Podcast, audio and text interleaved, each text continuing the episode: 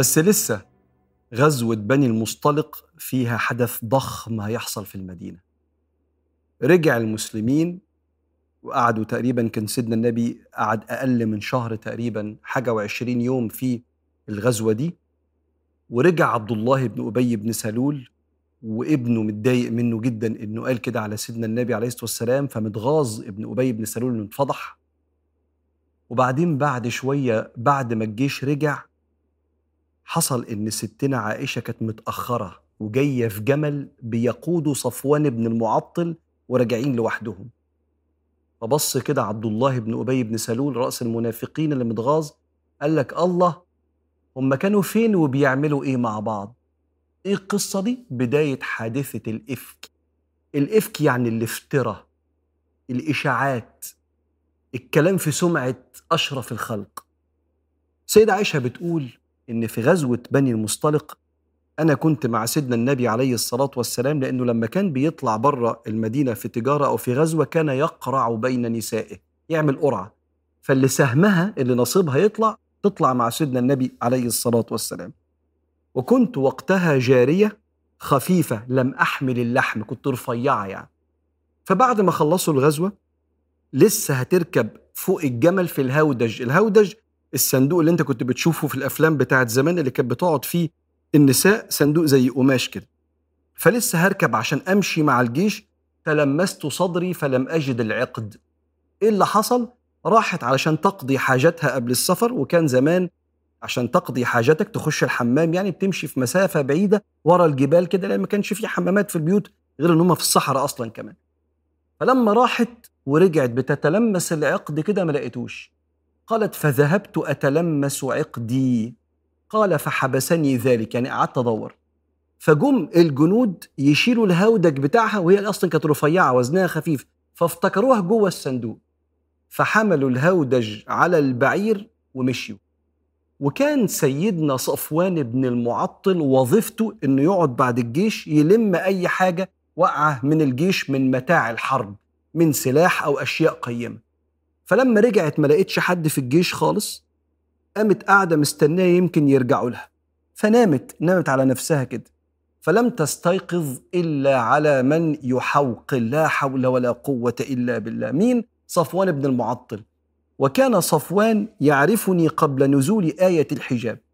آية الحجاب لما نزلت زوجات النبي انتقبوا بس هي لما كانت نايمة ما كانتش منتقبة وسيدنا صفوان بن المعطل عارف شكلها. فقال لا حول ولا قوة إلا بالله إيه اللي مقعدك فحكيت له الموضوع فقال لها اركبي. فركبت ولما دخلت المدينة وبدأ عبد الله بن أبي بن سلول يطلع إشاعة على سمعة ستنا عائشة زوجة النبي من غيظه من النبي عليه الصلاة والسلام لما دخلت المدينة كانت عيانة. قالت فظللت في بيتي شهرا لا أعلم ما يدور في المدينة والناس يدوكون أو, يلوكون فيما في حديثة الإفك فيما يقال عنها يعني.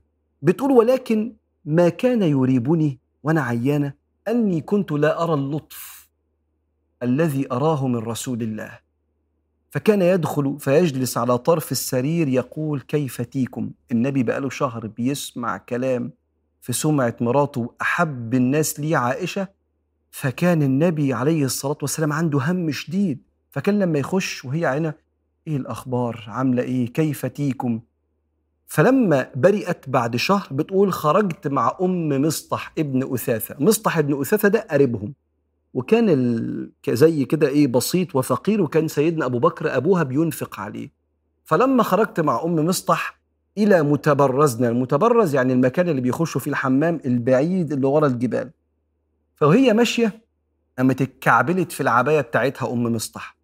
فأو هي بتتكعبل قامت قايلة تعس مصطح. عارف لما تقول يخيبك يا أخي. فقالت لها أتسبي سيدة عائشة؟ بتقول بقى. اللي قالت الكلام ده أم مصطح. فالسيدة عائشة بتقول لها أتسبي رجلا شهد بدرا؟ أنت بتشتمي مصطح ليه؟ ما هي السيدة أم مصطح لما خرجت مع عائشة وعارفة إن عائشة ما تعرفش حاجة ومتضايقة إن مصطح ابنها من ضمن الناس اللي بتنقل الإشاعة. شفت اللي حصل؟ ده بيقولوا على عائشة. شفت اللي حصل؟ وعمال كل ما يقعد في حتة يتكلم في الموضوع فمتضايقة منه جدا. فلما اتكعبلت قالت يخيبك تعس مصطح. قالت لها ما تشتميش مصطح ده قريبنا ده ابنك وده شاهد بدر وفي أحسن من كده؟ قالت يا هنتاه يا هنتاه يعني يلي ما تعرفيش حاجة أما تدري ما يحدث في المدينة؟ وقامت حكي لها كل قصة الإفك. قالت السيدة عائشة فزدت مرضا على مرضي ورجعت على بيت أبي. وهنقف هنا؟ وهنكمل المرة اللي جاية اللي حصل في بيت النبي عليه الصلاة والسلام. وفي المدينة في شهر من أصعب الشهور على قلب سيدنا محمد. عجيب جدا إن من ضمن القدوة والأسوة اللي نأتسي بيها في سيدنا محمد إن يحصل في بيته حد يتكلم على شرف مراته.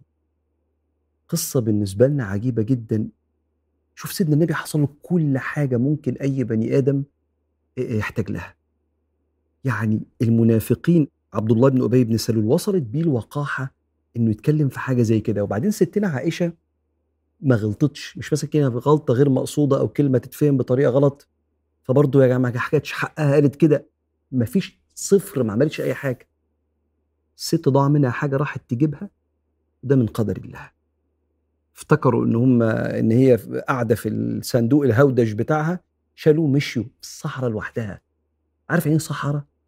يعني مفيش مية يعني في وحوش يعني في حاجات كتير. فكان سيد الرجالة سيدنا آه، صفوان بن المعطل ركبها على الناقة وبمنتهى الرجولة والحشمة والحياء وصلها. ماشي قدامها كده وهي راكبة على الناقة أم المؤمنين. لكن اللي عايز يتكلم هيتكلم. واللي عايز يتكلم مش هتعرف توقفه. مش هتعرف توقف إنه ينشئ الفكرة. وليك في سيدنا رسول الله وأم المؤمنين أمنا كلنا أسوة. لو حد بيتكلم عليك كلام في ظهرك سخيف. لو قدرت توقفه وقفه زي ما هتسمع في القصة دلوقتي. بس أنت مش مش هتعرف توقف الفكرة إن يبقى في ناس هو ما عندوش حاجة في حياته بيعملها إلا إن كل ما يشوفك بتلمع وبتكبر في الدنيا هو موجوع عشان كده. عشان هو ما بيعملش حاجة عشان ما عندوش معنى عايش عشانه. عشان كان نفسه يبقى مكانك وأقدار ربنا ما جابتوش مكانك. عشان كان نفسه يحقق جزء من نجاحاتك وما بيعملش ربع مجهودك اللي انت بتعمله. فما عندوش غير الكلام. البشر يحبوا يتقال عليهم كلام حلو لأن ده من ضمن القبول الاجتماعي اللي ربنا خلقنا بنحبه. والرفض الاجتماعي إن حد يقول عليه كلام وحش في ظهر الناس تشتمني ده بيوجع. بس الاستغناء بالله والعلم اليقيني أنه لا يضر ولا ينفع إلا الله وإن اللي بيدافع عنك لما حد بيجيب سيرتك الله. وحتى لو الموضوع ده طول زي ما يقعد شهر في حادثة الإفك الناس بتتكلم في الموضوع بس العاقبة هتبقى كبيرة قوي في رد اعتبارك كل ما الموضوع بقى صعب. فاصبر. إن العاقبة للمتقين.